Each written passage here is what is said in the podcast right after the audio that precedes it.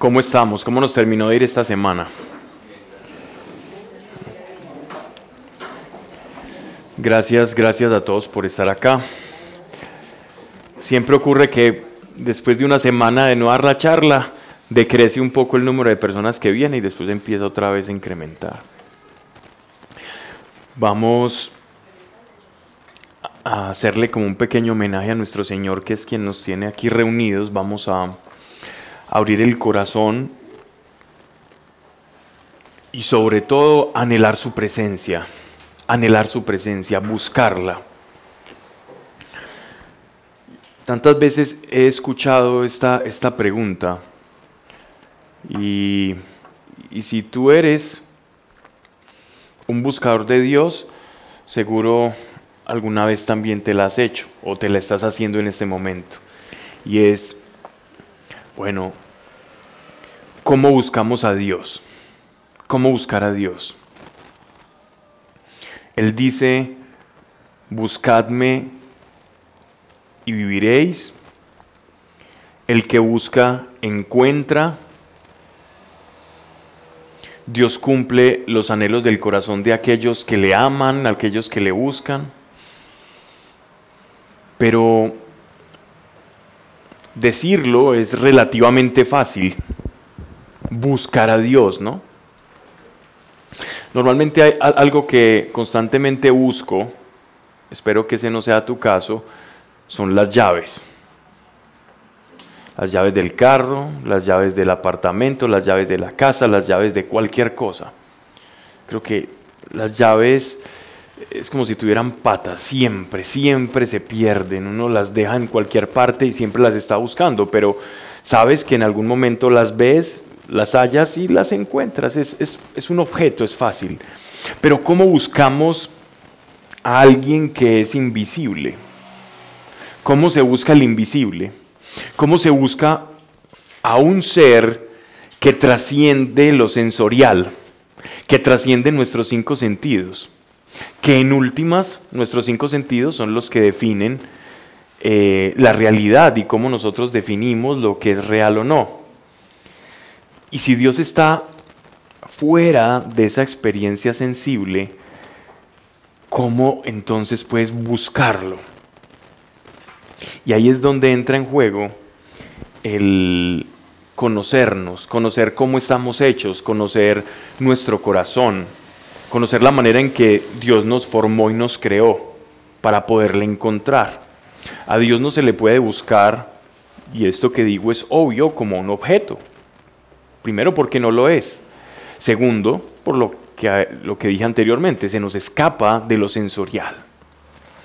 Pero entonces, buscar a Dios, ¿qué hacemos para buscar a Dios? Dios, yo, Dios, yo te quiero encontrar. Yo te quiero encontrar. ¿Qué hago? ¿Cómo enriquecemos la oración? ¿Cómo hacer que, que nuestra oración no sea una petición o una conversación con el aire, con el entorno, sino que verdaderamente conecte con el Creador. ¿Cómo hacer que nuestra oración sea vívida, sea real? Que verdaderamente sintamos que estamos con Él y por ende, por esa certeza, producto de esa sensación de estar con Él, de que sabemos que Él nos está escuchando, entonces poder esperar una respuesta que viene siendo la fe. Cuando yo siento que estoy con Él, sé esa certeza me lleva a tener una expectativa, una expectación, una esperanza de esa respuesta. Y eso es la fe. En su estado más puro, la fe es eso, certeza de Dios y expectativa de que Él va a hacer algo conforme o su palabra o lo que yo estoy pidiendo o esperando de Él. Entonces ahí se materializa y se forma lo que nosotros conocemos como la esperanza y esa es la fe. Pero entonces el punto es, ¿cómo conecto con Dios? ¿Cómo lo busco? Yo he hecho cosas, eh, tan absurdas para buscar a Dios. Yo ya perdí la vergüenza hace mucho. Desde que me paré la primera, la primera vez a contar el testimonio, que en realidad es todo lo malo que uno ha hecho, Y después de que uno cuenta todo lo malo que uno ha hecho, uno cuenta lo bueno que Dios está haciendo con uno. Entonces tú te vuelves un testigo, por eso es testimonio, de lo que Dios hace. El testimonio es pues ser testigo de lo que Dios va haciendo en ti. Somos testimonios, somos testigos de. Entonces en ese orden de ideas, yo hice tantas cosas para buscar a Dios. Les voy a contar una. La hice hace mucho, la hice hace mucho, hace mucho. Yo decía, bueno Dios, ¿cómo te busco? Ya había tenido una experiencia con Él sensorial, ya sabía que Dios era real, ya sabía que existía, ya sabía que hablaba, ya sabía que lo sobrenatural existía. Para mí el misterio de Dios, existes o no, ya esa cuenta la tenía saldada con mi alma. Dios existe, eres real. Pero ¿cómo te busco? Porque si bien me tocaste un día, yo, al otro día que me desperté ya, ya no estaba en medio de esa experiencia. Entonces, bueno Dios, ¿ahora cómo? ¿Qué, tengo que hacer? Y junto a mis amigos empezamos a fraguar, a planear encuentros con Dios. En aras de aprender a buscarlo. Siempre fuimos buscadores de Dios y aún cuando lo encontramos, seguimos siendo buscadores.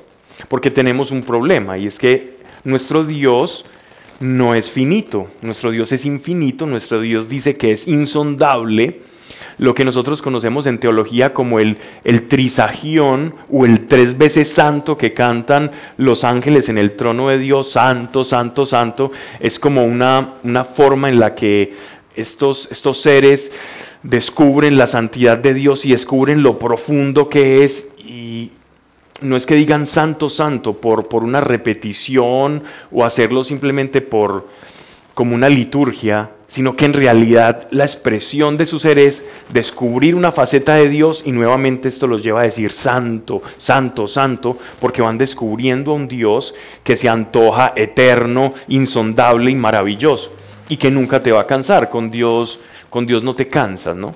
Con Dios no hay rutina, con Dios no hay un andar agotado.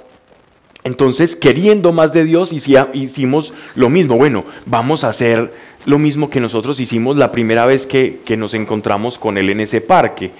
E íbamos mis dos amigos y yo y nos sentábamos, cada uno en el mismo lugar. Miren lo mecánico que nos podemos volver. Entonces yo me hacía, yo me senté acá, en este lugar cuando recibí a Dios, al Espíritu Santo, entonces me voy a sentar. Pablo, ¿y cómo estaba sentado? Acordate, estaba sentado de esta manera y lo hacía exactamente. Entonces le decía a Santiago y a Juan, hagámoslo de la misma manera y cada uno como buscando replicar esa experiencia primera con Dios. Pues les cuento, lo hicimos eh, muchas veces y, y, yo creo que cuando haces algo y no da resultado, pues hay algo que estás haciendo mal. Entonces decimos, bueno, parece que, que Dios, a Dios no es que le gusta mucho la rutina, ¿cierto? Y lo hicimos tres veces más y definitivamente pensamos, no, esta no es la manera correcta de seguir buscando a Dios o intentando replicar esa experiencia, que ahí también hay un error. Cada experiencia con Dios es única, no, tiene, no tienes que replicarla, ¿no? Y seguimos buscando. Bueno, ya ellos se iban para sus casas, yo seguía con mi dilema de, Dios, ahora cómo te busco, qué tengo que hacer. Ya sé que no tengo que hacer lo mismo, sé que de esa manera no, no operas, no, no, no funcionas así.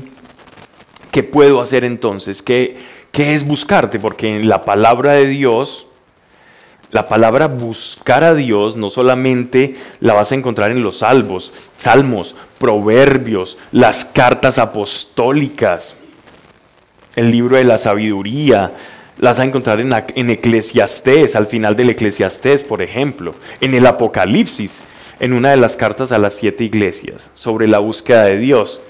Pero y entonces, pero no nos dicen cómo. Busque a Dios, ame a Dios con todas las fuerzas de su corazón, de su mente, pero ¿cómo se hace eso? Y ahí es ese descubrimiento de cómo hacer lo que les quiero compartir. La segunda cosa que hice era, bueno, eh, pues yo, yo, no sé cómo es Jesús. Él dice que él es, la imagen visible. Jesús dice, yo soy la, la imagen visible. O no, no dice él, dice el apóstol Pablo de él en la carta a los colosenses. Él es la imagen visible del Dios invisible y en el Evangelio de Juan también. ¿Quién me ve a mí? Dice él en el Evangelio, ve al Padre que es quien me envió. O sea que prácticamente Jesús es como si fuese una suerte de prisma que en todas sus caras el prisma que es Jesucristo refleja la luz del Padre o la sustancia de Dios. Esta es tan transparente el ser de Cristo que es capaz de reflejar todas las caras de Dios, todas las caras del Padre. De tal forma que al ver a Cristo, tú puedes ver al Padre que se refleja continuamente en Él. Entonces, ok, Dios dice, es una forma de buscar. Si yo quiero encontrar a Dios, voy a seguir buscando a Jesús y voy a encontrar al Padre. Y seguía yo intentando. Yo creo que Dios se reía en medio de todo eso y sabía que algún día lo iba a contar. Y por eso me dejó hacer eso. ¿Mm?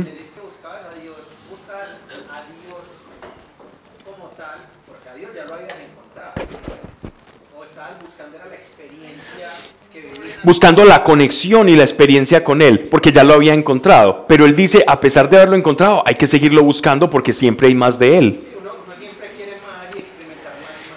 Y esa ambición es santa. Ambicionar más de Dios es la única ambición buena. La palabra, la palabra ambicionar es, eh, la usamos de manera peyorativa, pero en realidad la ambición espiritual es de desear más de Dios y menos de ti. Y punto, y para de contar, y esa ambición es la única buena. ¿Cierto?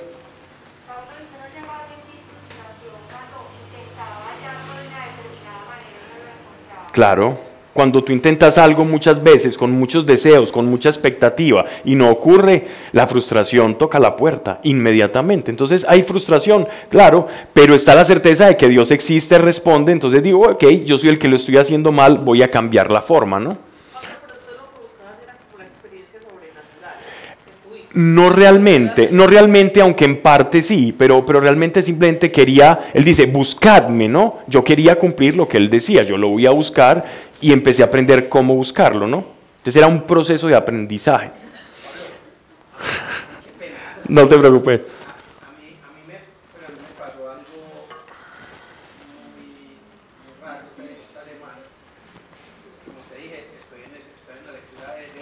Ok. Después del segundo nos tomamos el cafecito.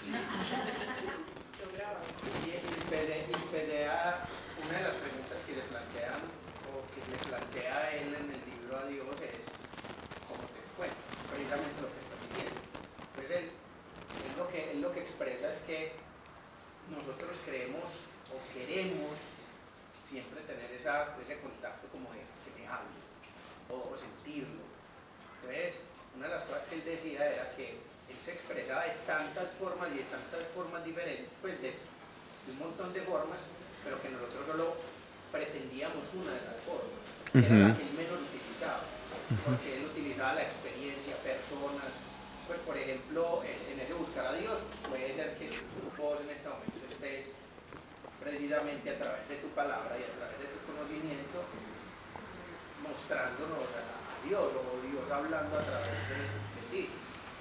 Entonces, eh, estaba hablando, eh, me reuní con una amiga hablando de cosas de la vida empezó a decir unas cosas que yo, pues o sea, que nunca yo me hubiese imaginado que ella me, las pudiese decir como yo las necesitaba que escuchara. Y yo en ese momento, cuando hice ese raciocinio, yo dije, es Dios que me está hablando a través de esta persona. Entonces, es una de las formas que yo digo, es, es el entender que existen muchos lenguajes en los cuales podemos encontrar a Dios. Y uno de esos lenguajes, por ejemplo, es a la experiencia de las personas. Claro, eso que estás diciendo está más relacionado incluso con las formas en las que habla Dios y la expectativa que nosotros tenemos única, limitada, de que lo limitamos a Él para que Él se pueda expresar.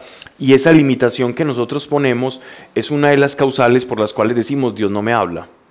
Pero en realidad lo que hacemos es enseñarle a Dios a ser Dios cuando Él es Dios.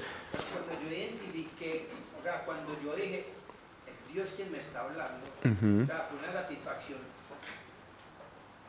tan genuina como si, como la experiencia, por ejemplo, que vimos en mi casa. Porque dije, o sea, lo está, me lo está comunicando, o sea, me lo está diciendo.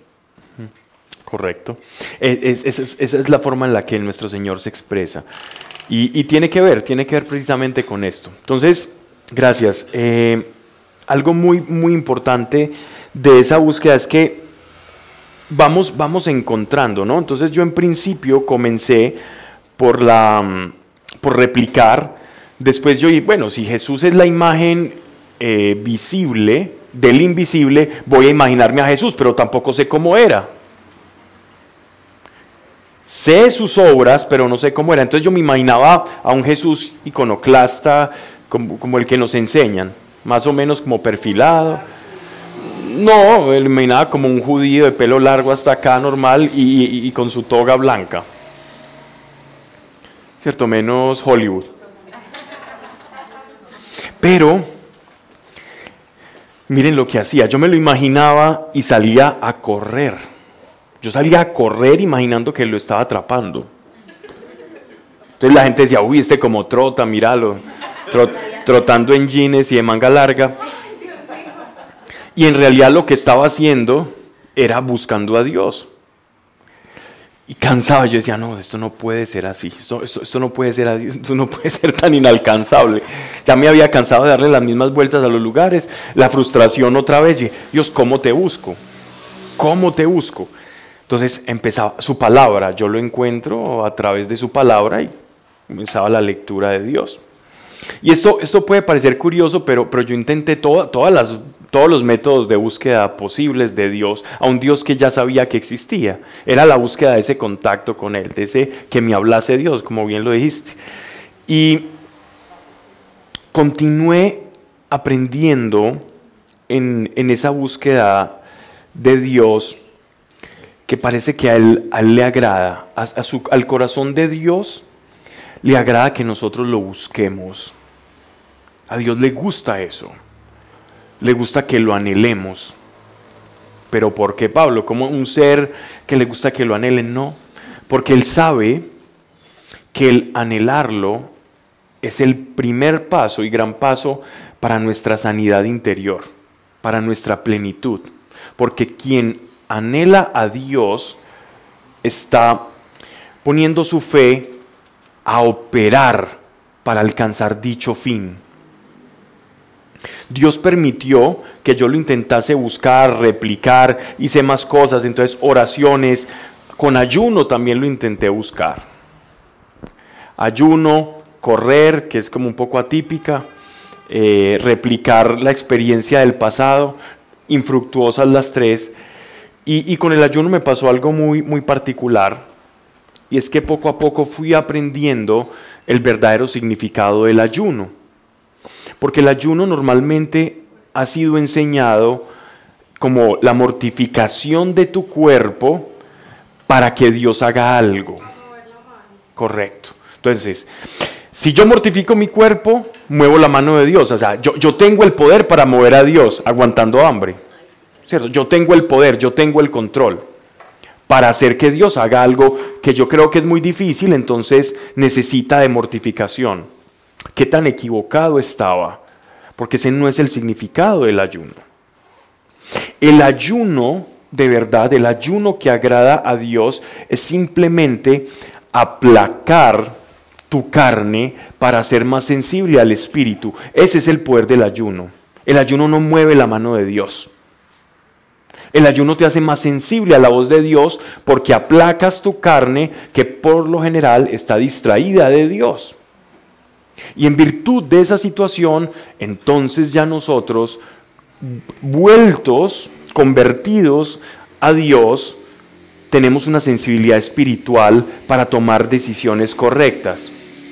¿Ya? Pero quien te ofrece el ayuno, la mortificación de la carne, como la última vía para mover la mano de Dios, cree en un Dios equivocado o cree en Dios de manera errónea. Puede creer en el mismo Dios, pero lo cree y lo busca de manera errónea. Dios no es un ser con un puño de hierro que a través del sufrimiento humano ese puño de hierro se va aceitando y se va aflojando para derramar unas bendiciones muy costosas.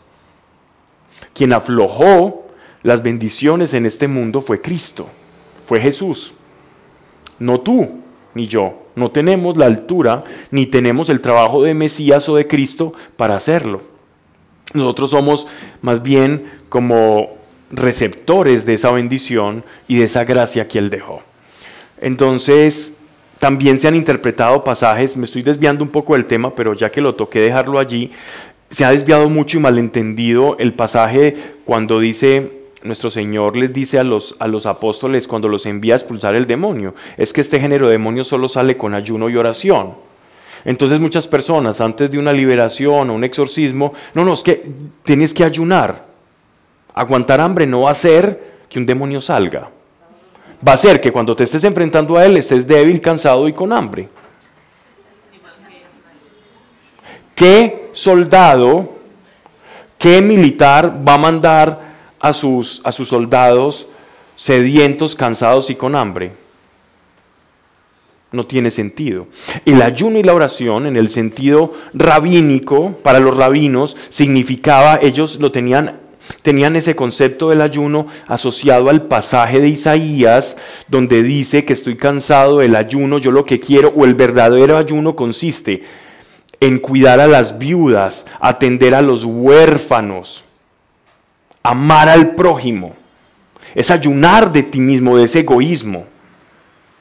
O sea, en, consecuencia, ser más espiritual es estar más unido a Dios. Si eso viene acompañado de un ayuno en el que tú aplaques la carne para ser más sensible al espíritu, bienvenido. El ayuno es maravilloso. El ayuno es maravilloso. Entonces, es muy, muy importante comprender este sentido del ayuno. Pablo está hablando mal del ayuno, no hay que ayunar. No estoy diciendo eso. Lo que estamos diciendo acá es el verdadero sentido espiritual del ayuno.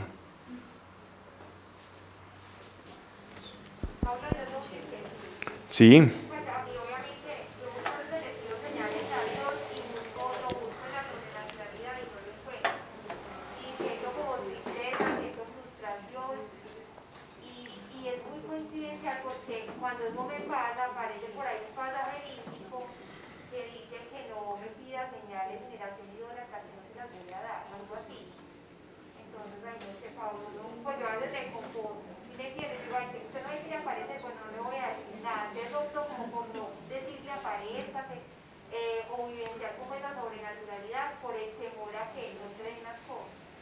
Ya. Lo importante es tener el corazón preparado, ¿cierto? Tener el corazón preparado porque no todo lo que esperamos es sano. Yo seguí buscando, seguí cambiando y fui aprendiendo. Equivocarse con Dios y en el caminar con Dios es sano, es bueno, es normal y va a ocurrir siempre. El hecho de que esperemos una cosa y frustremos y, atropelle, y nos atropellemos en el camino es que digamos, es sano. No es sano quedarse ahí. Yo intenté y continué. Y el Espíritu Santo me fue enseñando. Por ejemplo, lo del ayuno me enseñó. Me dijo, tú quieres ayunar para que, para que Dios produzca algo. Que simplemente creyendo va, va a producirse. El ayuno es para otra cosa. Y de esa manera fui entendiendo el ayuno aprendí el verdadero significado del ayuno y vi que estaba conformidad a su palabra. Pero entonces, ¿cómo buscamos a Dios? ¿Cómo buscamos a Dios? La clave de la búsqueda de Dios no está en cosas externas. Lo que tú acabas de hablar es algo externo. Estoy buscando a Dios como de afuera hacia el interior. Y esa no es la forma en la que se busca a Dios. No se busca como unas llaves perdidas. Dios ha dejado una herramienta, nos ha dejado a nosotros un instrumento, algo con lo cual Él nos confeccionó para poderlo encontrar. Y Él le llama esto el corazón. El corazón bíblicamente hablando es el órgano que Dios diseñó para que se produzca ese encuentro tan anhelado con Él. Entonces es mi corazón donde se va a producir ese encuentro. Por eso Dios habla al corazón. Y Dios busca primero hablar al corazón del hombre. Bueno, Pablo, pero quedamos en las mismas. Entonces, ¿cómo lo buscamos con el corazón? Sí, está bien, esa es la herramienta, pero ¿cómo lo buscamos con el corazón? Y aquí es donde viene lo importante. El primer paso para buscar a Dios es saber quién soy yo y conocerme ¿Cómo me conozco yo y cómo me purifico? ¿Cómo, cómo, cómo discierno qué es mío y qué no es mío? ¿Qué es de Dios y qué no es de Dios? Y aquí es donde entra un, un intermediario y ese intermediario se llama su palabra.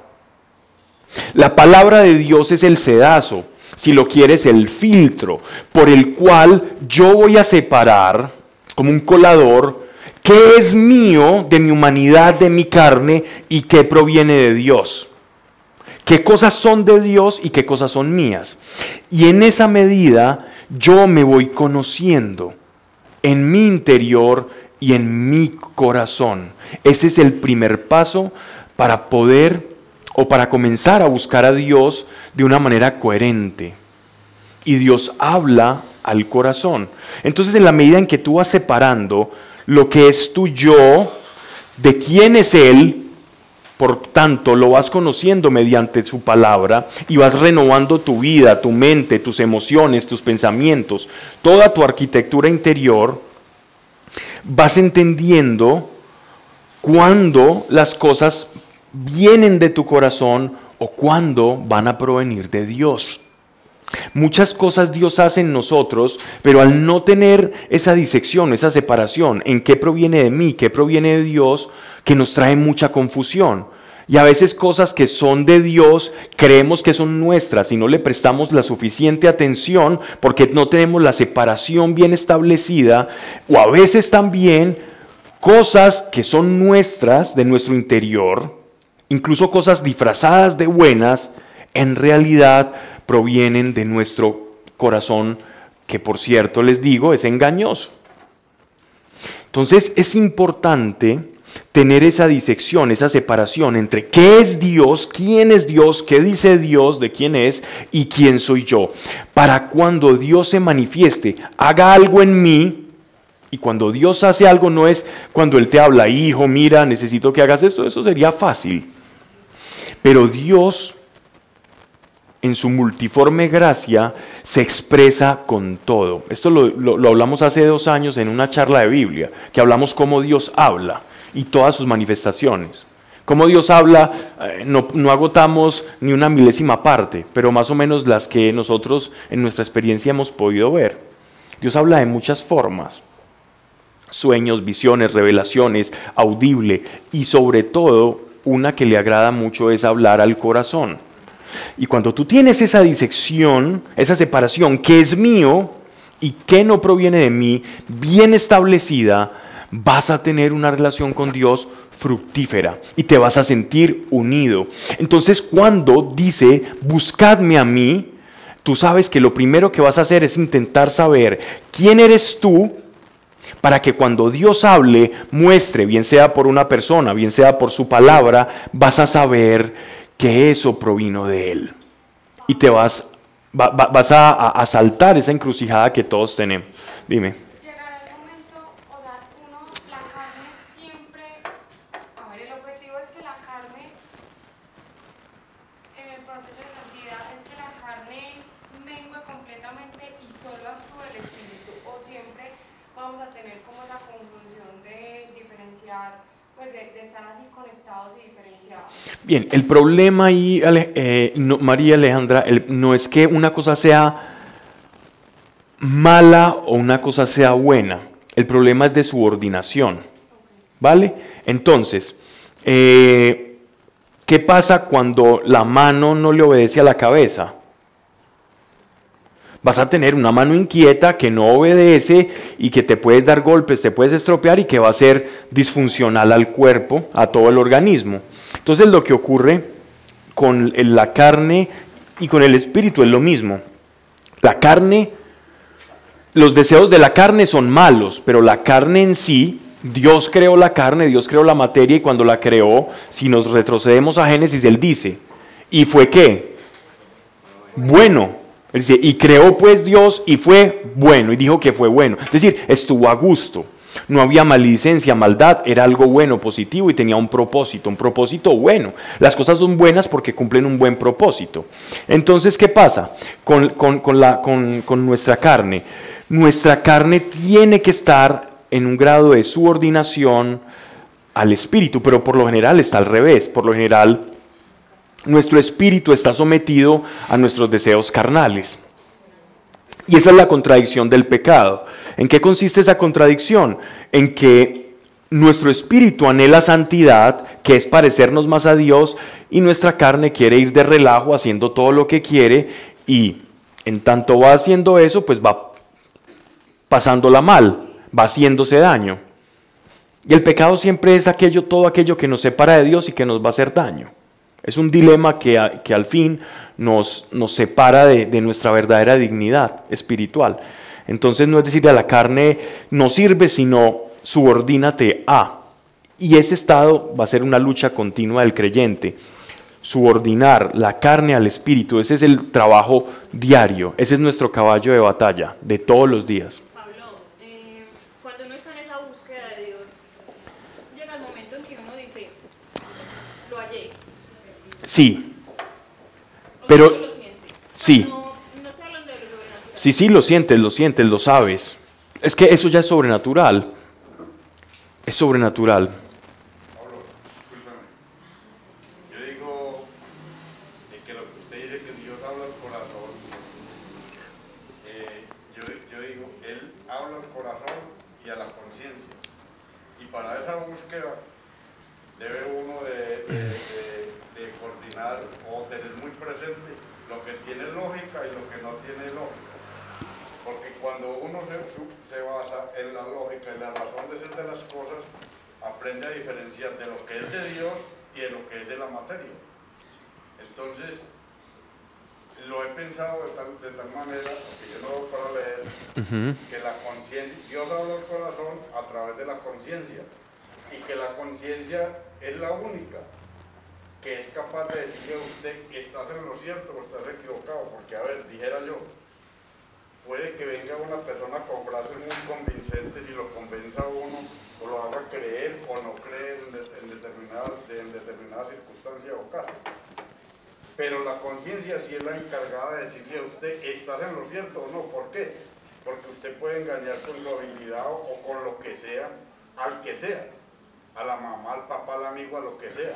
Pero dentro de la lógica y razón de ser de las cosas,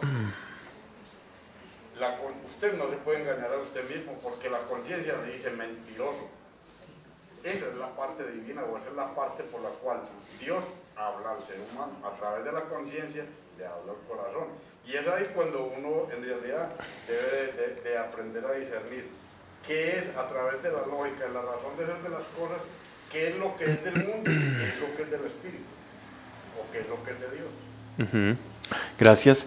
Eh, bien, entonces el, el- corazón, bueno, en términos como conciencia, mente, razón, vamos a hablar en, términos bíblicos, el nefesh o el corazón engloba toda la parte o toda la actividad consciente del hombre. Entonces, cuando en la Biblia dicen eh, corazón, se están refiriendo a toda la parte que te hace consciente de ti mismo. Está muy vinculado a la frase conciencia. Lo que pasa es que la palabra conciencia ya nosotros la encontramos es en el Nuevo Testamento, ¿ya? Que está más relacionada con la mente.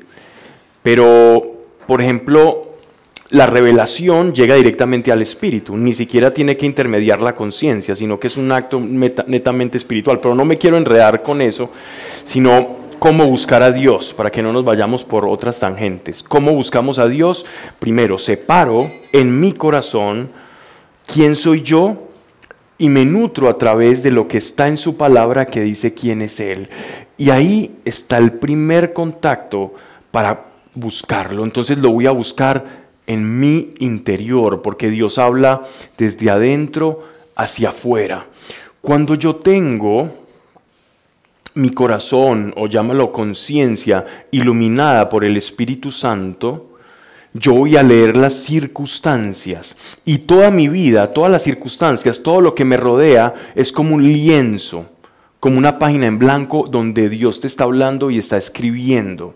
Y si tú tienes bien diferenciada quién es, hasta dónde llega tu yo y dónde empieza la divinidad, dónde empieza el Señor a hablar, ahí es cuando empieza esa relación a nutrirse y siempre vas a querer buscarlo más para que cada vez tu lectura de la realidad esté más permeada por Dios y puedas entender qué te está diciendo en una circunstancia, qué te está diciendo en un libro, y esas formas que parecen indirectas con las que Dios habla, pero que, son, que se empiezan a volver cada vez más directas. Porque la manera en que nosotros esperamos que Dios nos hable siempre es de forma como nosotros nos comunicamos entre nosotros, ¿ya? Y no le permitimos a Dios ser Dios. Yo creo que yo, sí, termino con eso para poder decir, porque estaba hablando y se me va, me voy yendo por aquí, por allá y me voy perdiendo. Dime.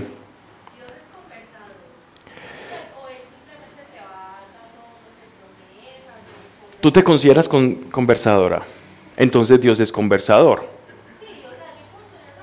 Correcto. Si Dios hizo personas genuinamente conversadoras, es porque Él lo es. ¿Sí? Y si Dios hizo personas calladas, es porque también lo es y lo disfruta. Dios disfruta de lo que tú disfrutas.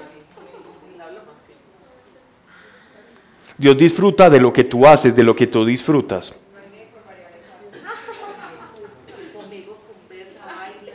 Hay excepciones. Pablo, pero es en serio, un griego en el carro, pero en una canción de, de diciembre, de las con todas buenas para bailar. Y yo, ay señor, pues cómo bailarás, te lo juro que me lo imaginé bailando con él, bailando con No, pero serio, pero no fue, pues, pero sí, o sea, eran como, yo iba en el carro, bailando con él. Si tú lo disfrutas, Dios lo disfruta. Sí, pero muy bonito, pues, muy bonito eso, nunca me lo Tenemos una imagen de Dios muy, muy sesgada, pero Dios siempre tiene una forma más alta y más sublime de hacer todo lo que hacemos y nos enseña, nos enseña a disfrutar de cosas muy simples también. Porque para Dios lo que nosotros consideramos complejo, para Él es igualmente simple. Dios, gracias y esto tan complejo y mira esos descubrimientos y Dios ya se sabe eso, ya sabe eso y a veces Dios lo que disfruta es lo que nosotros consideramos más simple, más tosco, más sencillo, y es lo que Él más disfruta, porque para Él es lo mismo.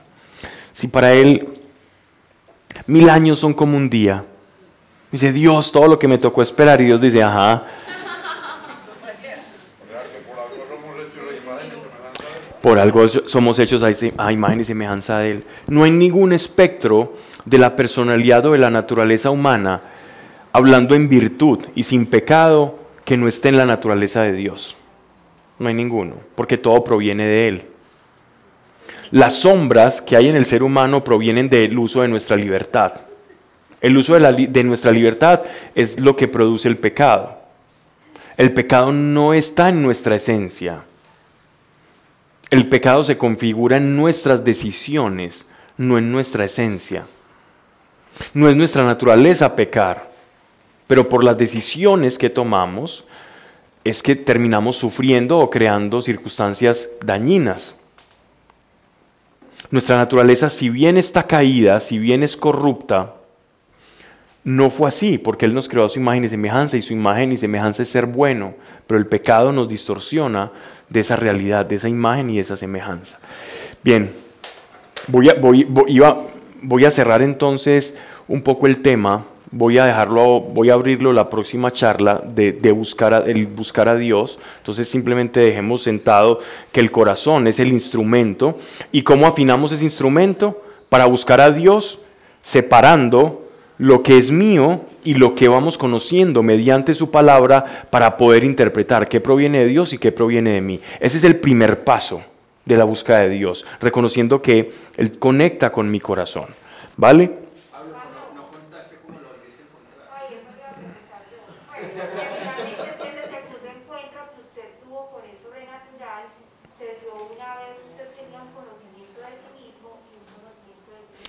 Correcto, pero eso sigue para la próxima charla.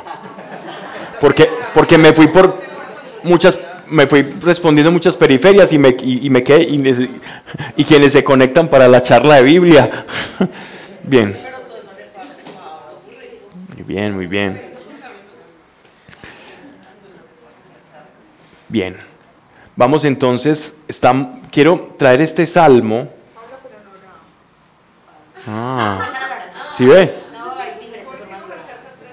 Está, está, está, está, muy sabia, está muy sabia. Siempre las introducciones que hacemos acá es para orar. Vamos a, vamos a invitar al Señor. Vamos a honrarlo. Padre, gracias porque ciertamente nos sabemos, Señor, privilegiados por ti, porque tu sangre preciosa fue derramada para que, no para que tengamos, Señor, no cualquier relación contigo. Porque tu sangre es tan valiosa.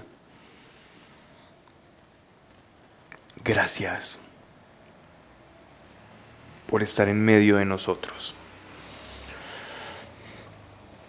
Padre, cualquier necesidad espiritual o física que estén en estos momentos rondando a quienes escuchan o han asistido, ven Espíritu de Dios. Porque ya has hablado que quien entra por esta puerta no regresa igual. Porque una vez te tocamos y probamos de tu sustancia, probamos de tu presencia y de tu amor, nuestra vida no puede volver a ser la misma. Abre nuestros corazones para experimentar los beneficios de tu amor y de tu gracia. En el nombre de tu Hijo Jesucristo, que no se diga aquí cosa alguna que no esté de acuerdo a tu voluntad, así sea. Amén.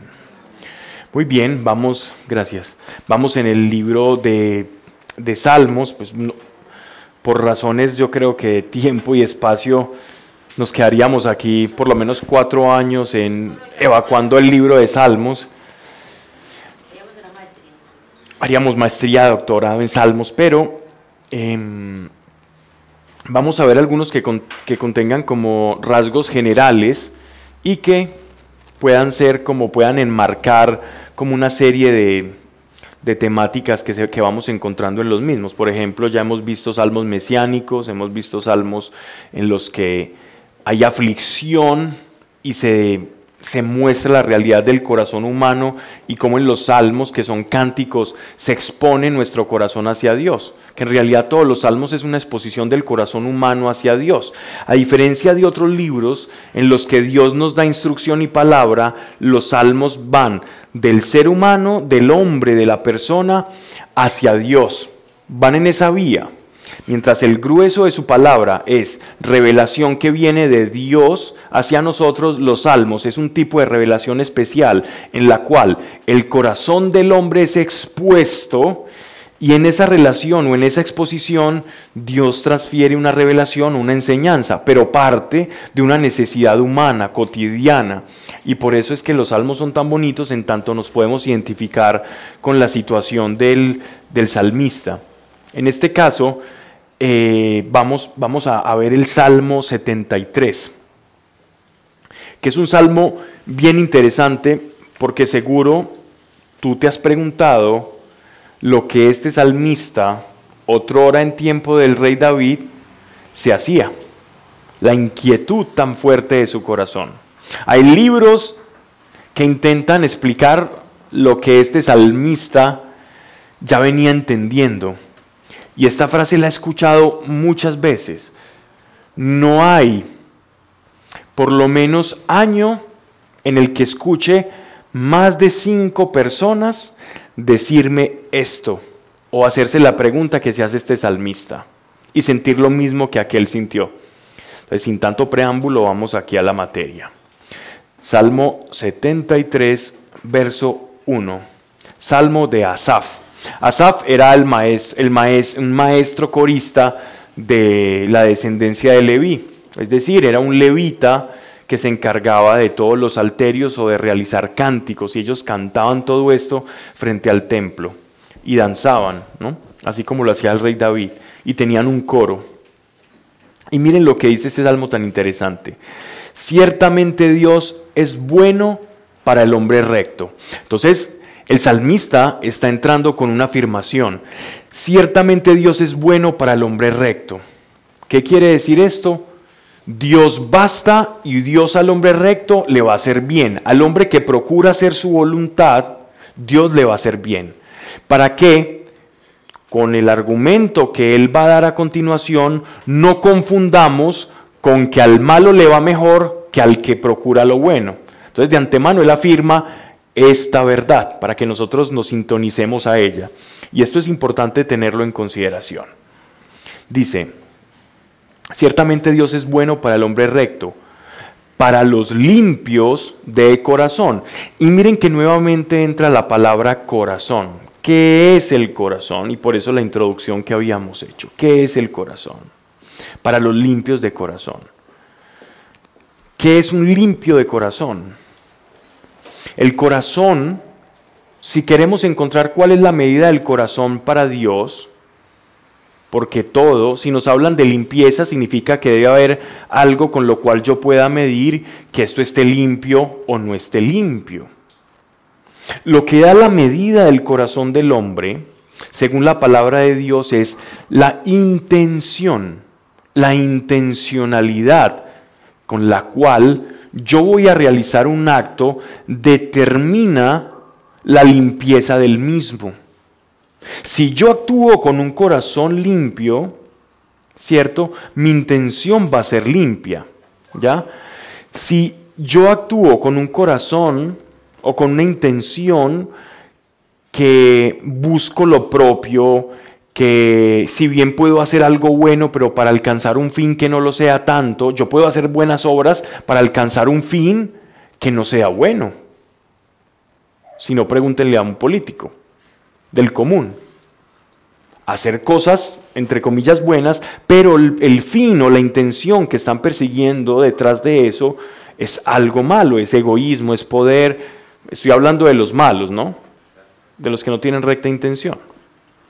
Entonces, la medida del corazón, la medida de limpieza del corazón se determina por la intención del corazón. ¿ya? Un corazón limpio, un corazón limpio es aquel que sus obras manifiestan una recta intención. Estaban a punto de deslizarse mis pies, por nada resbalaban mis pasos, pues tuve envidia de los insensatos, viendo la paz de los impíos. En palabras castizas, es un hombre que procura la rectitud, es un hombre que quiere hacer las cosas bien, es un hombre que sabe que Dios es bueno y que caminar con Dios es lo mejor, es un hombre que anhela en su corazón a Dios. Pero él dice, por poco tropiezo al ver lo siguiente. ¿Y qué es lo que vio? Que a la gente que hace el mal le iba bien. Y él estaba empezando a dudar que caminar con Dios era lo mejor. A ver, si este está haciendo lo malo y le está yendo bien, entonces yo qué gano caminando con Dios. Y ahí está la trampa. Porque ¿dónde está la intención? Miren, miren la trampa en la que por poco dice cae el salmista. Y esto nos puede ocurrir a todos, algunos, o algunos, a poquitos. ¿Qué, ¿Qué nos puede ocurrir?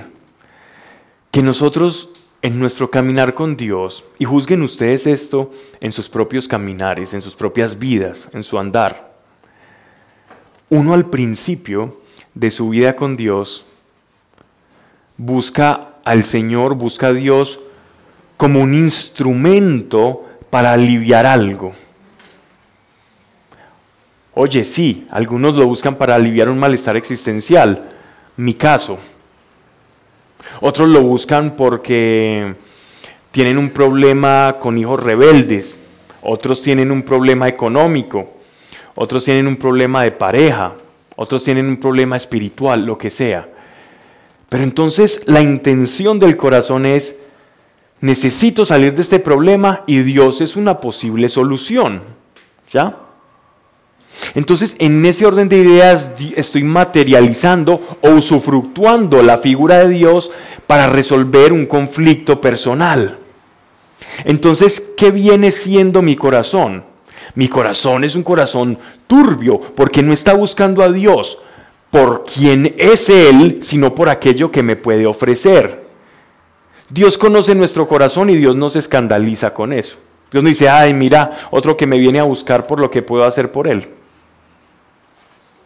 Dios entiende nuestra situación y Él mismo se pone así como carnada. Yo entiendo eso. Y aún, pese a que tu intención esté empañada, yo te voy a mostrar que aquel a quien estás buscando es a mí. Y de esa manera Él va purificando nuestro corazón, porque es que ¿quién llega a Dios con un corazón puro? Si llegáramos a Dios con un corazón puro, eh, ya estaríamos en Dios.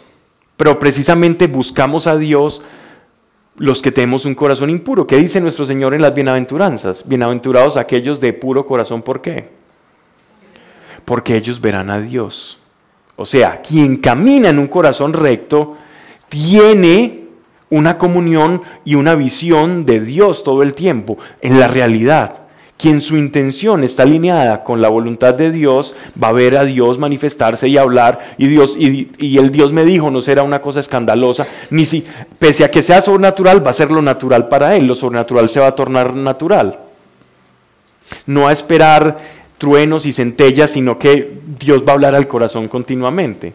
Y si viene el trueno y las centellas, va a decir, ¡y qué rico! Dios se manifestó de otra forma, pero no va a cambiar su relación con Dios por eso. Entonces eso es bien maravilloso. Pero miren, miren lo que le está pasando a este hombre que seguramente era un, sacerdote.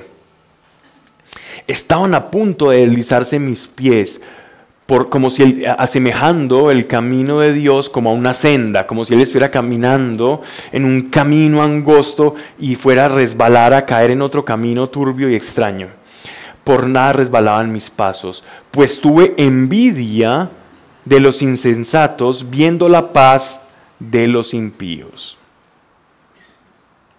La envidia es un mal, es una enfermedad del alma. De los insensatos, los malos, la gente que hace las cosas malas y, y según su apariencia le iba bien, según lo aparente. Insensatos, arrogantes, soberbios. Bien, ¿Qué es la envidia? La envidia es anhelar aquello que tiene el otro, anhelar aquello que, que tiene el otro. Pero ese anhelo de lo que tiene el otro viene disfrazado con un deseo de que no lo tenga. No, exacto, no es solo tenerlo, sino de no lo tenga, que no lo tenga. La envidia nace de diferentes fuentes. O sea, hay muchas semillas para la, para la envidia. Una de las semillas que causan envidia es la persona que se siente inmerecedora. una persona cuando por lo general se siente inmerecedora es susceptible de envidiar al otro. Otra persona o, una un corazón que es susceptible a la envidia, también esta envidia puede originarse por la ingratitud. La ingratitud es la semilla, por lo, por lo general, no solamente aquel que, que, sufre por lo que es, que no tiene que no se valora a sí mismo, sino aquel, aquella persona que camina en, en ingratitud, por lo general envidia. Un corazón agradecido es la cura para la envidia. Si yo siento que tengo una tendencia a la envidia, vuelvo mi corazón agradecido por lo que tengo. La gratitud es como la aspirina al dolor de cabeza. Es el ungüento, es el bálsamo que sana la envidia. Cuando yo reconozco lo que tengo y que proviene de Dios, sano la envidia. Otra forma de sanar la envidia cuando proviene del menosprecio propio, cuando yo me siento inmerecedor. La cura para el que se siente inmerecedor y que por sentirse inmerecedor envidia aquel que tiene algo, que obtiene algo, es la admiración. Admiración admiración.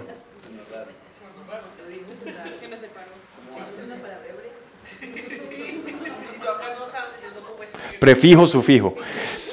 La admiración, ¿por qué? Porque cuando yo admiro algo, no lo envidio, sino que reconozco que tiene facultades yo, wow, qué bonito. Qué bonito como viven en ese país, qué bonito como viven en esa ciudad, qué bonito que esta persona trabajó, se esmeró y fructificó, qué bonito, lo admiro, quiero eso. Wow, mira esa persona todos los idiomas que habla. Y yo que a duras penas balbuceo farfullo en español. Qué bonito el, tesón, el trabajo. Admiro la capacidad que tienes para estudiar otros idiomas. Voy a hacer lo mismo y voy a imitarlo. Entonces, envidia vas a sentir, ¿no? Cambia tu envidia por admiración y no te menosprecies, sino que valora lo que el otro tiene, pero sin menospreciar lo que tú tienes. Esa es, esa es otra cura para la envidia. Y sea agradecido. Entonces, admiración y gratitud, benditos bálsamos para no sentir envidia por otro. Pablo, ¿por qué la envidia tiene tanto poder? Porque la, la envidia es una fe en que al otro le vaya mal. Porque estás usando tu fe. La envidia es una fe dañina. Es un, es, es, es un, uso de la fe. A ver, cuando yo digo fe, la fe puede, ser utilizada para todo. La fe es una herramienta neutral. Cuando digo neutral, es que no es ni buena ni mala. Yo puedo tener fe en Dios y se configura una fe buena. Pero yo puedo tener fe en mi cuenta de ahorros o en el dinero o en la prepagada que tengo. Y esa sería una fe mala. Pero la fe en sí es la expectación que yo tengo de que algo va a ocurrir. ¿Ya? Eso lo puedo tener en la palabra de Dios, yo puedo tener fe en la palabra de Dios, o también yo puedo tener fe en la fe. ¿Sí me estoy haciendo entender? No. no. La fe, porque incluso tengo una duda, o sea, listo. Supongamos que yo tengo envidia de Janes. Supongamos. Supongamos. Y yo, listo, yo entiendo que, que, que tengo un rayón, ¿cierto? Pero ¿por qué veo que a Janes le empieza a ir mal en, el, en su caminar, en su, en su día a día? Pues porque, porque siento que mi, que mi envidia pues, está haciendo efecto en ella. Porque eres una fe invertida, porque hace efecto. Porque hace efecto. No quiero, no quiero andar mucho en el tema, pero he visto casos, he visto casos de personas liberadas, en liberación, que son liberadas de espíritus de envidia, que les envidian mucho. Y esa envidia, esa envidia se transforma en una fe o en una necesidad de que yo estoy bien cuando al otro le va mal, porque le envidia. Sí, es el, es, es el bálsamo, es el antídoto. El que se- el- tanto como el que está siendo envidiado como el que envidia. Porque la cura para la envidia es la gratitud y cuál otra. Muy bien. Sí, porque en el mismo ejemplo que ella pone, ella le envidia mucho a ella y con todo el recinto le envidia mucho por cualquier cosa. Pero ella tiene un agradecimiento tan grande, Que anula, tan poderoso, que hace que esa envidia no penetre. anula el efecto de esa envidia. De hecho, caminar con Dios es caminar en gratitud y no le va a tocar. Pero hay personas que a veces sí les afecta y por eso es caminar con Dios. Si te envidian caminando con no va a pasar absolutamente nada, ¿cierto? O te hacen maleficios o te hacen cosas, no pasa nada. Eh, uno siente alegría por lo que le pasa a los demás, pero siente como una tristeza porque de pronto lo que le pasó a ella no la llevó. Yo siento en mi corazón, yo siento alegría por ella, pero siento que Es envidia. Es envidia.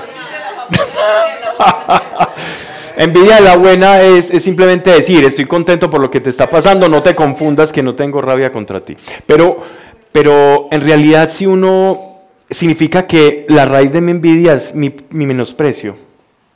Entonces ahí con qué la combato? Con gratitud y admiración. Con gratitud y admiración. La gratitud es gracias a Dios. Y Dios viendo la actitud de tu corazón te va a sorprender. Porque Dios está buscando eso. Porque tu camino y el camino de la otra persona no es igual. Lo que Dios tiene para ti, para otra persona no es lo mismo. Eso es que ese ese es el problema, que estamos como en una sociedad donde hay como un modelo único de vida y con Dios cuando nosotros conocemos a Dios, Dios es quiero una relación diferente con usted. Entonces, por eso caminar con Dios es llegar a un lado la envidia porque me dice, "Ve, muy bacano por este, pero mi propósito es diferente. O Dios tiene una relación conmigo diferente. Correcto. O, o yo estoy en otro proceso y Él está en otro. pues. Dios no quiere que seamos repetidos. De hecho, esto, esto lo he dicho en varias oportunidades y siempre que, que llega a mi corazón lo digo porque me ha servido para comprender algo, algo de Dios. Y poco sé de Dios, pero algo sé. Y es que Él nos ama a nosotros en tanto somos seres genuinos y únicos. Dios, ¿por qué me amas? Porque soy único. Dios, pero ¿por qué me amas tanto? Él te va a decir, porque eres único, no hay otro igual. Es que este es mejor. No, pues que tú eres único. Pues, entonces no te puedes escapar del amor de Dios. No te puedes. Te puedes escapar de lo que quieras en esta vida, de la SIGIN, del DAS, del FBI, de la KGB, del Mossad. Te puedes escapar de todos.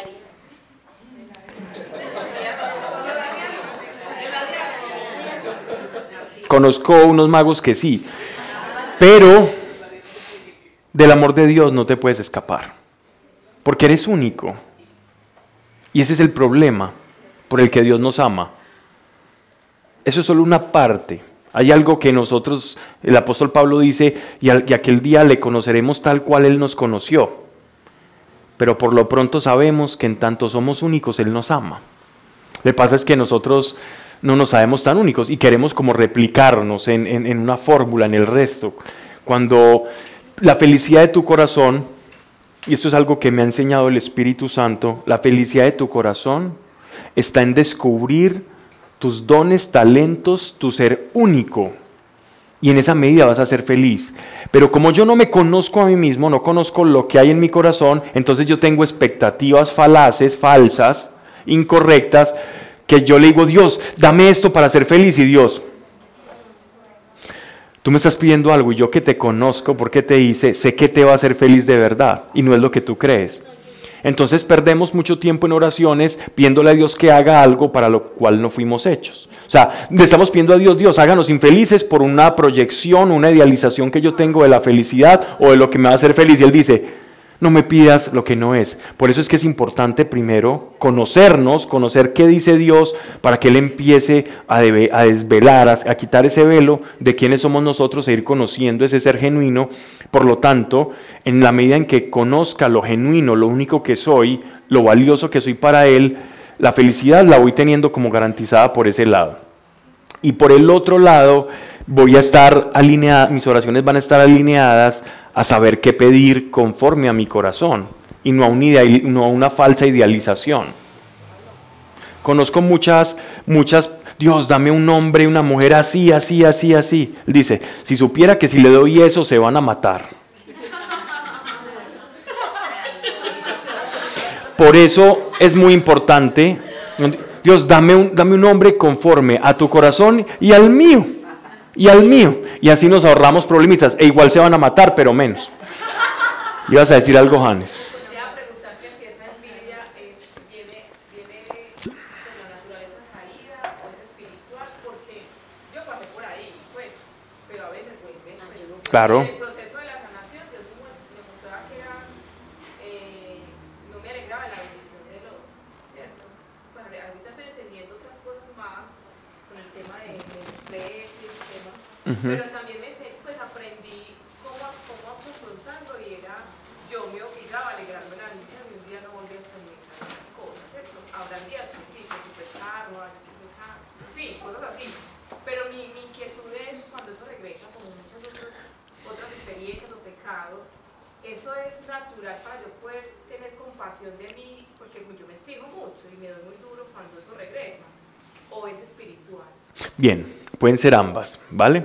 No descartamos que sean ambas, pero lo normal es que nuestra naturaleza caída eh, siempre va apareciendo como un fantasma, ¿no? Es como una metamorfosis, como cuando un animal está mudando de piel, una serpiente cuando muda de piel va mudando poco a poco, va mudando poco a poco, y a veces la serpiente que se va arrastrando con la piel anterior que está mudando, a veces arrastra determinados determinadas cosas y va haciendo una purificación, una, una metamorfosis constante, ¿cierto?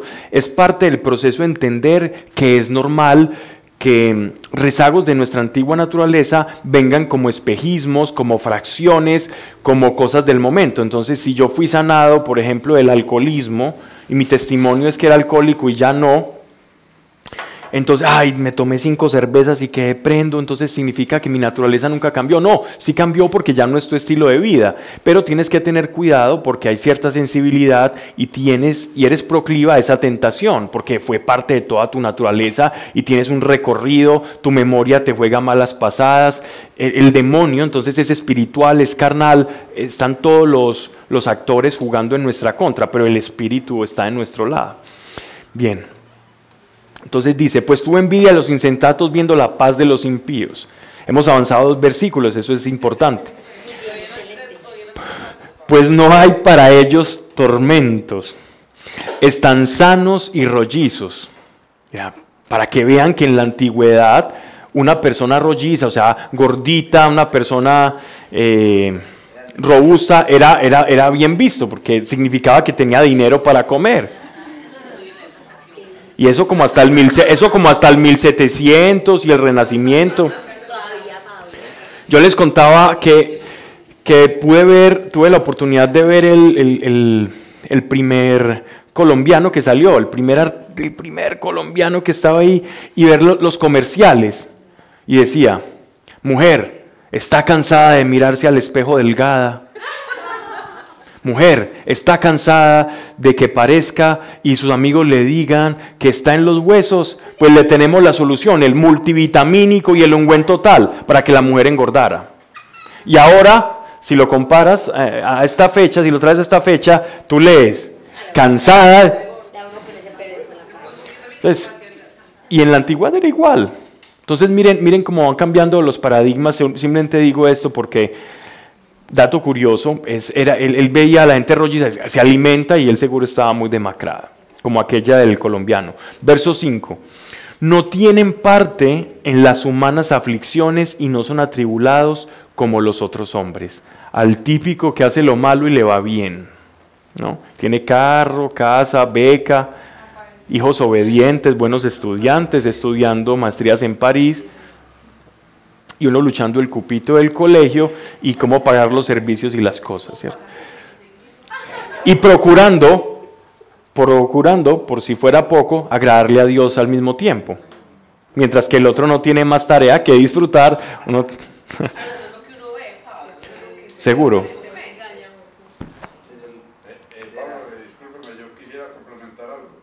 Cuénteme.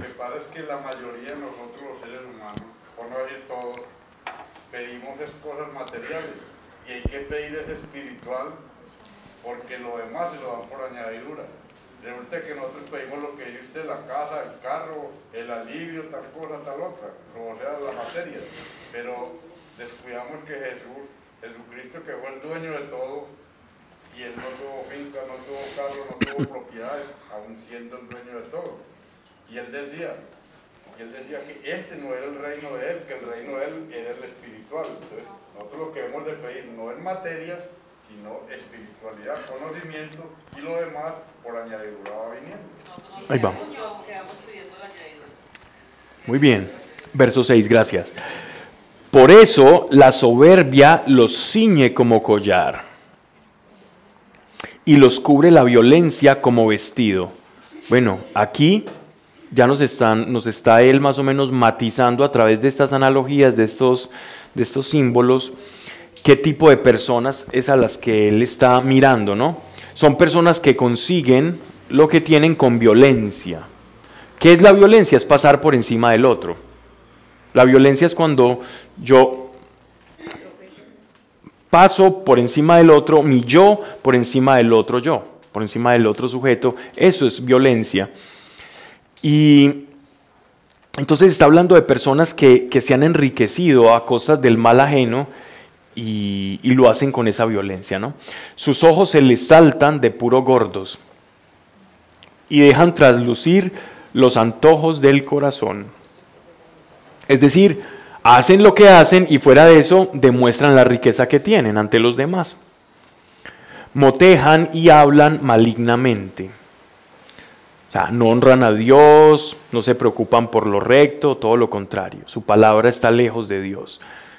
Y altaneramente declaran sus propósitos perversos.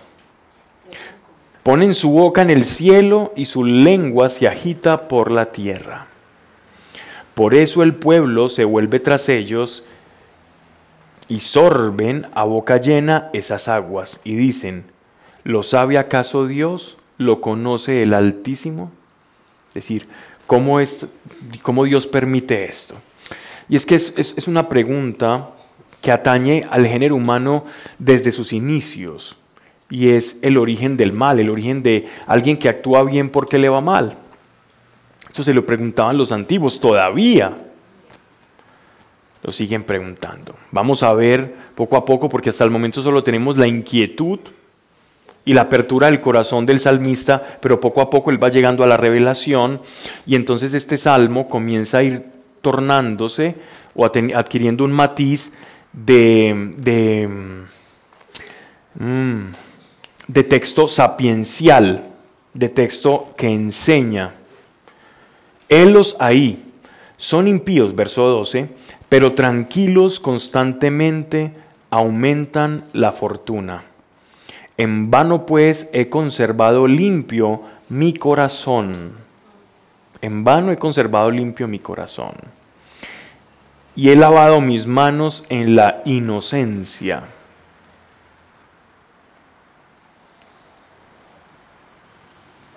Miren que con, la expresión, porque recuerden que los salmos es la expresión del corazón del salmista, él nos está demostrando su corazón. Su, su carne ve, evidentemente, que al que está haciendo lo malo, en la vida le va bien. Pues le va bien en lo que respecta a carro, casa y beca. Pero está descuidando lo más importante. Y es que se supone que el salmista camina y tiene a Dios y está en estos momentos, y por eso su alma por poco tropieza, está poniendo por encima esas cosas que a Dios mismo. Está idolatrando esas cosas. Y está asumiendo que el caminar con Dios significa tener todo aquello. Menospreciando que tiene a Dios. No que teniendo a Dios no nos podamos sentir mal por no tener esto o lo otro. Eso no está mal. Está mal es hacia dónde se inclina nuestro corazón.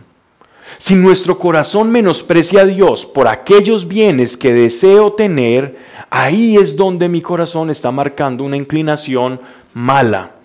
Pero si mi corazón dice, Señor, te tengo a ti, lo tengo todo, ahí es donde vamos a comprender las palabras del Maestro y buscaréis el reino de Dios y su justicia, la justicia es hacer su voluntad. La justicia no es un tipo que dice esto es aquí, esto es acá, no. Justicia significa la voluntad de Dios en términos bíblicos, hacer su voluntad. Todo lo demás será añadido. Cuando dice todo lo demás, es todo lo demás afina tu corazón, todo lo demás que alegrará verdaderamente, conforme a tu ser genuino, tu corazón. Tu corazón, ¿sí?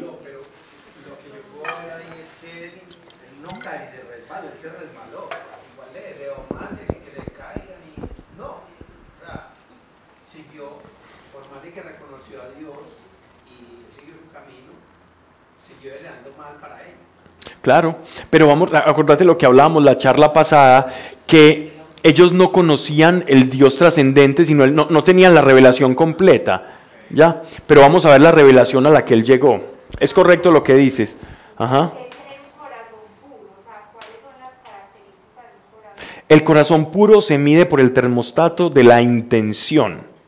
Un corazón puro es aquel que la intención no la tiene empañada. Por ejemplo, la intención ¿por qué estoy preocupado porque a la gente mala le vaya bien? Pues entre, lo que considero bien, es, la pregunta no es mala per se. ¿Ya? Ese cuestionamiento es simplemente, ¿por qué será eso? Dios, ¿por qué permites eso? Si yo le digo eso a Dios, no, estoy, no hay una mala intención. ¿Cuándo se configura la mala intención? Cuando empiezo a menospreciar mi caminar con Dios, comparándome con ellos, porque a quien estoy menospreciando es a aquellos al que ellos no tienen. Ahí, por la intención de mi corazón, yo juzgo que esa intención proviene de una parte oscura de mi corazón que tengo que alumbrar. ¿Ya? Por el amor de Dios y por el conocimiento. El conocimiento de Dios. Y Dios cuando se revela te va a demostrar. No. Miren que, un ejemplo que, que ponías muy acertado. Miren cómo caminó nuestro Señor en la tierra. Nuestro Señor en la tierra les enseñó a ellos, váyanse con dos túnicas, no necesitan más, váyanse con dos túnicas, porque él sabía en su corazón, no van a necesitar más, van a tener tantos problemas que entre la maleta la tengan más llena va a ser peor para ellos. Él lo conocía todo. Y tenía todo. Estaban todos preocupados porque tenían que pagar impuestos. Ellos le tenían que pagar impuestos y seguro Pedro, como había estado andando con ellos y no había podido pescar, no tenía sustento. Pedro se fue a Pedro ah, dejó la pesca y, y él tenía una actividad financiera y si tenía suegras porque tenía esposa. Y si tenía esposa quizás tenía hijos, los hijos de Pedro. No sabemos históricamente al respecto de los hijos de Pedro, por ahí como unos indicios en la historia del cristianismo, pero tenía que sostener a su esposa. La esposa no se sostenía sola, la esposa tenía unos oficios que desempeñar y él tenía que llevar el sustento a su casa, esa era su porción. Y Jesús sabía su problema, pero esperó hasta el final para poder sacar esta enseñanza. Y les dice, vayan, van a encontrar un pez, abran la boca y no se preocupen. Abren la boca, sacan para pagar los impuestos de todos. Porque él ya sabía y no se preocupaba por nada. ¿Ya? Y Pedro pues, descansó y fue entendiendo lo que es caminar en la providencia, que teniéndolo, que teniendo a Dios todo lo demás iba siendo añadido y se los demostró de manera fáctica, de manera, eh, de manera experiencial. Entonces, ¿qué debemos procurar nosotros? No volvernos, no volvernos holgazanes, porque Dios no premia la holgazanería. No, es caminar y buscar a Dios en medio de lo que hacemos y Él va añadiendo lo que necesitamos de verdad. Pablo, y a uno ya se le reversa eso, que uno puede ver una persona bien y uno empieza a anhelar que conozca a Dios, porque vas a ver que si conoce a Dios, va, lo va a tener todo. O lo va a perder todo. Perderlo todo. Perder todo lo que no vale nada. He visto muchos casos de personas que consiguieron su dinero de manera engañosa, artera, y tienen un encuentro con Dios y lo pierden todo. Y lo perdí todo, pero gané todo. Y lo hace de manera después correcta. Sí, Pero para llegar a ese punto hay que reconocer qué fue lo que vino a hacer nuestro Señor por nosotros. Dice, verso 14, y fui eh, flagelado de continuo y castigado cada mañana. Pero si dijere, hablaré como ellos, ahí es donde, donde, el donde otra parte del corazón del salmista es expuesto. Él, él tiene una mala intención, como todos nosotros, pero su corazón es rearguido por el temor de Dios. Por eso dicen que el temor de Dios es el principio de la sabiduría. Temor de Dios no significa tenerle miedo a Dios, significa el temor a perderlo, a alejarme de Dios porque no me conviene. Es como el niño cuando camina contigo y yo he hecho el experimento en un supermercado, en una tienda con mi hijo, y yo veo que él se está, David, ven conmigo, no te alejes. Tres veces se aleja igual. Si le digas tres veces, él va y se aleja y empieza a ver y busca las plastilinas y lo que le llame la atención, los carritos, y siempre se aleja. Al principio yo iba detrás cual, cual buen pastor y yo, yo no voy a hacer más esto. Él va a ver por lo que yo hago, él va a decir siempre mi papá va a estar ahí. Por lo tanto, yo me, escondí detrás de un anaquel mientras él se alejaba. Cuando ya, ya se me perdió de la vista y ya el que se preocupó fui yo. Y de repente escucho en el parlante que el papá de David Velázquez y el niño súper angustiado, papá, te me perdiste. Y yo, yo no me perdí, el que te perdiste fui- fuiste tú. Papá, no te me vuelvas a perder. Yo, hijo, no te me vuelvas a perder. y aprendió más o menos. Pero, pero lo mismo nos ocurre a nosotros con Dios. Es, es, igual lo que nos ocurre a nosotros con el Señor. Entonces el temor de Dios es el temor del niño a no alejarse del Padre porque sabe que sin la sabiduría y el conocimiento del Padre, del entorno, de la vida, del futuro, etcétera, etcétera, la va a pasar peor. Entonces vamos comprendiendo esto y la relación con Dios se va haciendo más natural, más fluida, no, no, tan religiosa. La palabra religiosa utilizada como, como esquemática, como en el temor, porque religión, la palabra religión de hecho es una palabra positiva. Religión es de religare, volver a unir, volver a atar, o sea, volver a atarnos a Dios. Eso significa religión. Alguien religioso es alguien que está viviendo una vida de volverse a atar a Dios. O sea, la, utilizo en un, sentido peyorativo para, para dar a entender religiosidad, ¿no? Porque Pablo, ¿estás hablando mal de los religiosos? No, porque ya lo he escuchado. ¿Es que habla mal de los religiosos? No, no estoy hablando mal de los religiosos. Uso esa palabra para, para expresar una vida mecánica con Dios, ¿no? Bien, entonces dice, pero si dijere, hablaré como ellos, renegaría de las generaciones de tus hijos. Tus hijos es el pueblo elegido de Dios. Así le decían a, a Israel. Púseme a pensar para entender esto. Ahí es donde viene el acto de conciencia que este hombre está haciendo, porque su corazón fue rearguido. Y esto nos pasa a todos. Uno puede maquinar cosas, tener intención del corazón, pero él fue rearguido en su corazón y uno meditemos esto, meditemos la realidad de todo esto. Para pensar entender esto, pues era cosa ardua a mis ojos. A él le dolía ver esta realidad. Verso 17 hasta que penetré en los misterios de Dios. O sea, llegó la revelación. Y puse atención a sus postrimerías, o sea, a lo que ha de venir. Verso 18. Ciertamente los pones tú en resbaladero y los precipitas en la ruina. Como en un punto son asolados, acaban y son consumidos por el espanto son como sueño del que se despierta, y tú, Señor, cuando despertares, despreciarás su apariencia. Cuando se exacerba mi corazón y sentía un aguijón en mis riñones, es porque era un necio y no sabía nada, era para ti como un bruto animal. Pero fue una buena reflexión, la reflexión de por qué, pero está entendiendo en los misterios de Dios. Este hombre se sentó y no se quedó con la maledicencia de su corazón, sino que buscó trascender el por qué, sabiendo que Dios existe, esto sigue sucediendo. Y esa es la actitud que nosotros debemos tener ante circunstancias que parecen injustas. En vez de decir, Dios, ¿por qué permites esto? Es, bueno, Dios, muéstrame. O, o como acusando a Dios es, muéstrame trascender, dame tus ojos y el Señor te va a enseñar y te va a dar sabiduría. Porque el que busca la sabiduría, la sabiduría se deja hallar. Eso está escrito en Proverbios. Búsquela y ella se va a dejar hallar de aquellos que la desean. Pero si lo que deseas es tener la razón, eres un necio. Porque muchas veces nosotros buscamos sabiduría y lo que queremos es confirmar la razón que tenemos o que creemos tener. Dios, yo voy a buscar, ah, es que yo creo que es por esto, y uno como que intenta forzar a que Dios te compruebe que lo que tú crees es verdad. Y la sabiduría es asumir tu ignorancia y buscar la de Dios, que es quien sabe. Eso es la verdadera sabiduría. Por eso el principio de la sabiduría es el temor de Dios. O sea, para tener la sabiduría cerca hay que tener a Dios cerca. Dice, pero yo estaré siempre a tu lado. Ah, bueno, voy a exponer este verso 18 porque ya cambia la idea, ya para ir terminando.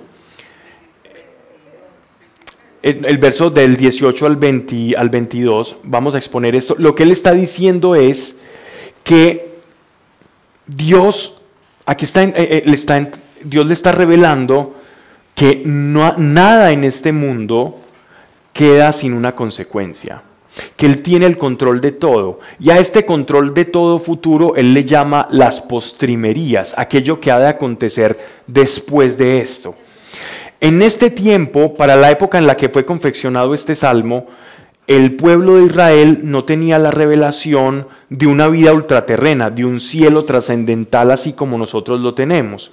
Para la época, apenas la idea del cielo o de un lugar espiritual o de hábitat diferente al terrenal era apenas una ilusión, era algo como que apenas estaba empezando, estaba en pañales la idea de una vida futura ultraterrena. Y estos son como los primeros pinos teológicos, si me permiten la expresión, para que los, en, la cual los judíos se referían al, al, cielo o a la vida después de la muerte. Entonces él está diciendo, a estos ciertamente Dios les va a tener una justicia y les va a mostrar el producto o cómo era en realidad su corazón. Pero el tiempo de que eso ocurra no depende de mí porque yo no soy el juez de ellos.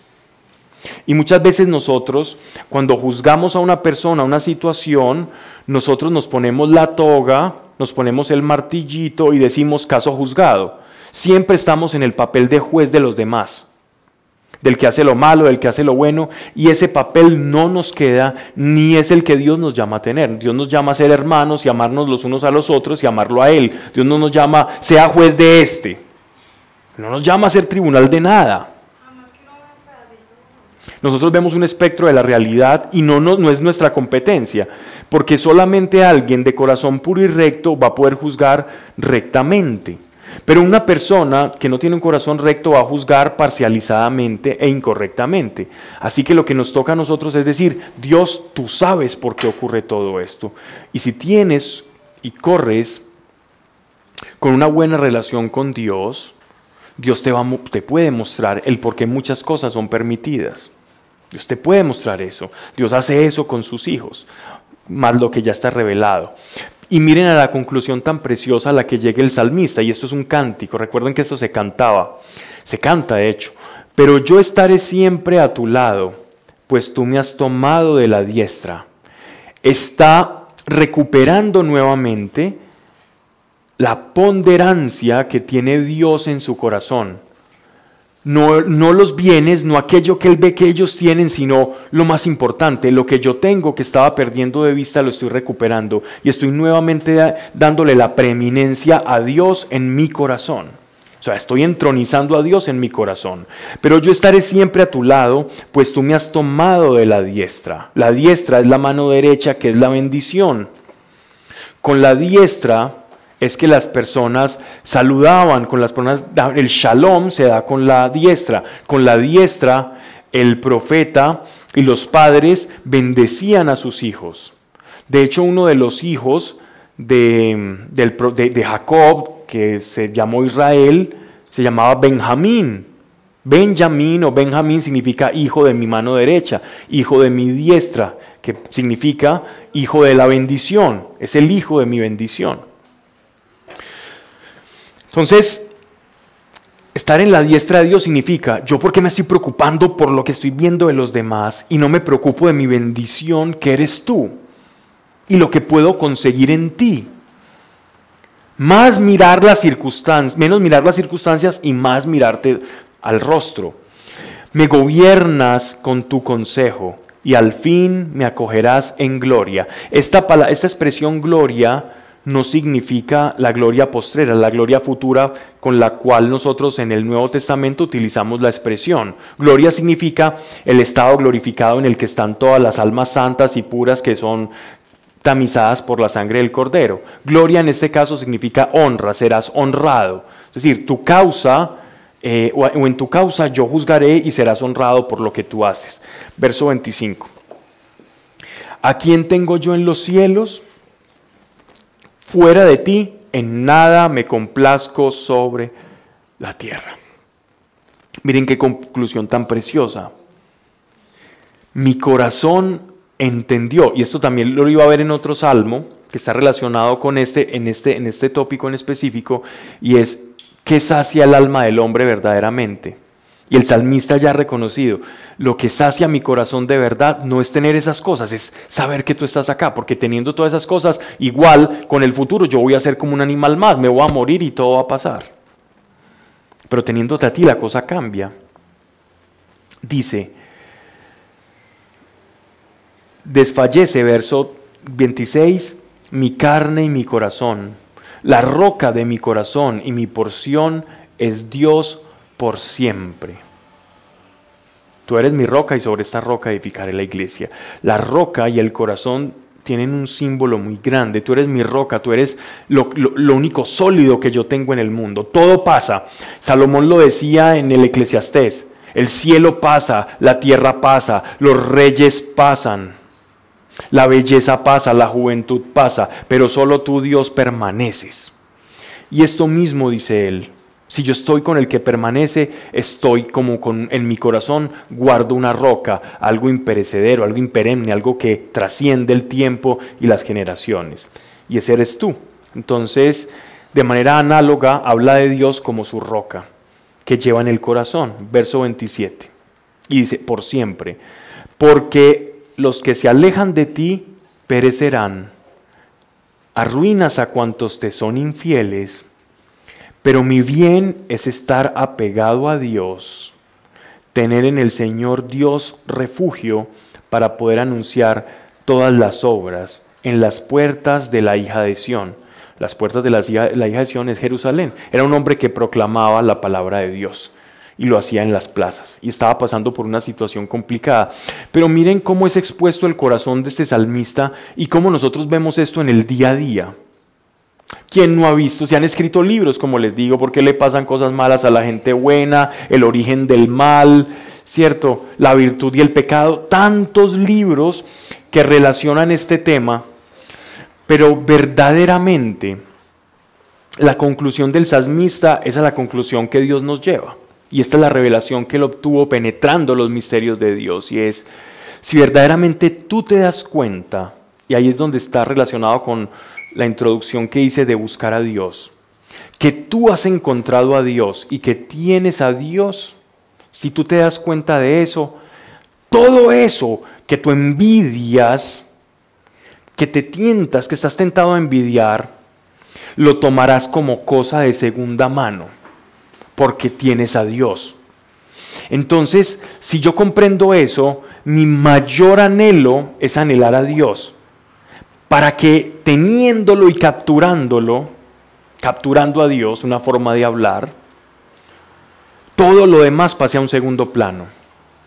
Y ahí está el secreto de la plenitud, en aquel que siente que ha capturado a Dios en su corazón y que lo tiene atrapado en su corazón, una manera de hablar, y todo lo demás pasa a un segundo plano. Segundo plano no significa que no importe, significa segundo plano orden de prioridades, sujeción y subordinación. Y aquí hablamos de lo que ellos percibían de la vida, que uno se moría y pues, descansaba, pero, pero sin la noción de una vida eterna. Ajá. Ese es el dato curioso del, del, del texto, ¿cierto? Pero nosotros ya que tenemos la conciencia de la vida ultraterrena, encontramos este pasaje como una revelación maravillosa en la que también nos habla y nos sugiere la gloria venidera porque nosotros ya lo leemos con los ojos de Cristo, ellos lo leían con los ojos de aquellos que esperaban un Mesías, nosotros lo leemos con los ojos de aquellos que han recibido y que gozan de los beneficios del sacrificio de Cristo. ¿Vale? Vamos entonces a orar para concluir con este salmo, porque si iniciamos el próximo, ya les diré qué horas acabamos. Padre, gracias. Gracias por cada persona aquí. Señor, sé que algunos vienen con necesidad,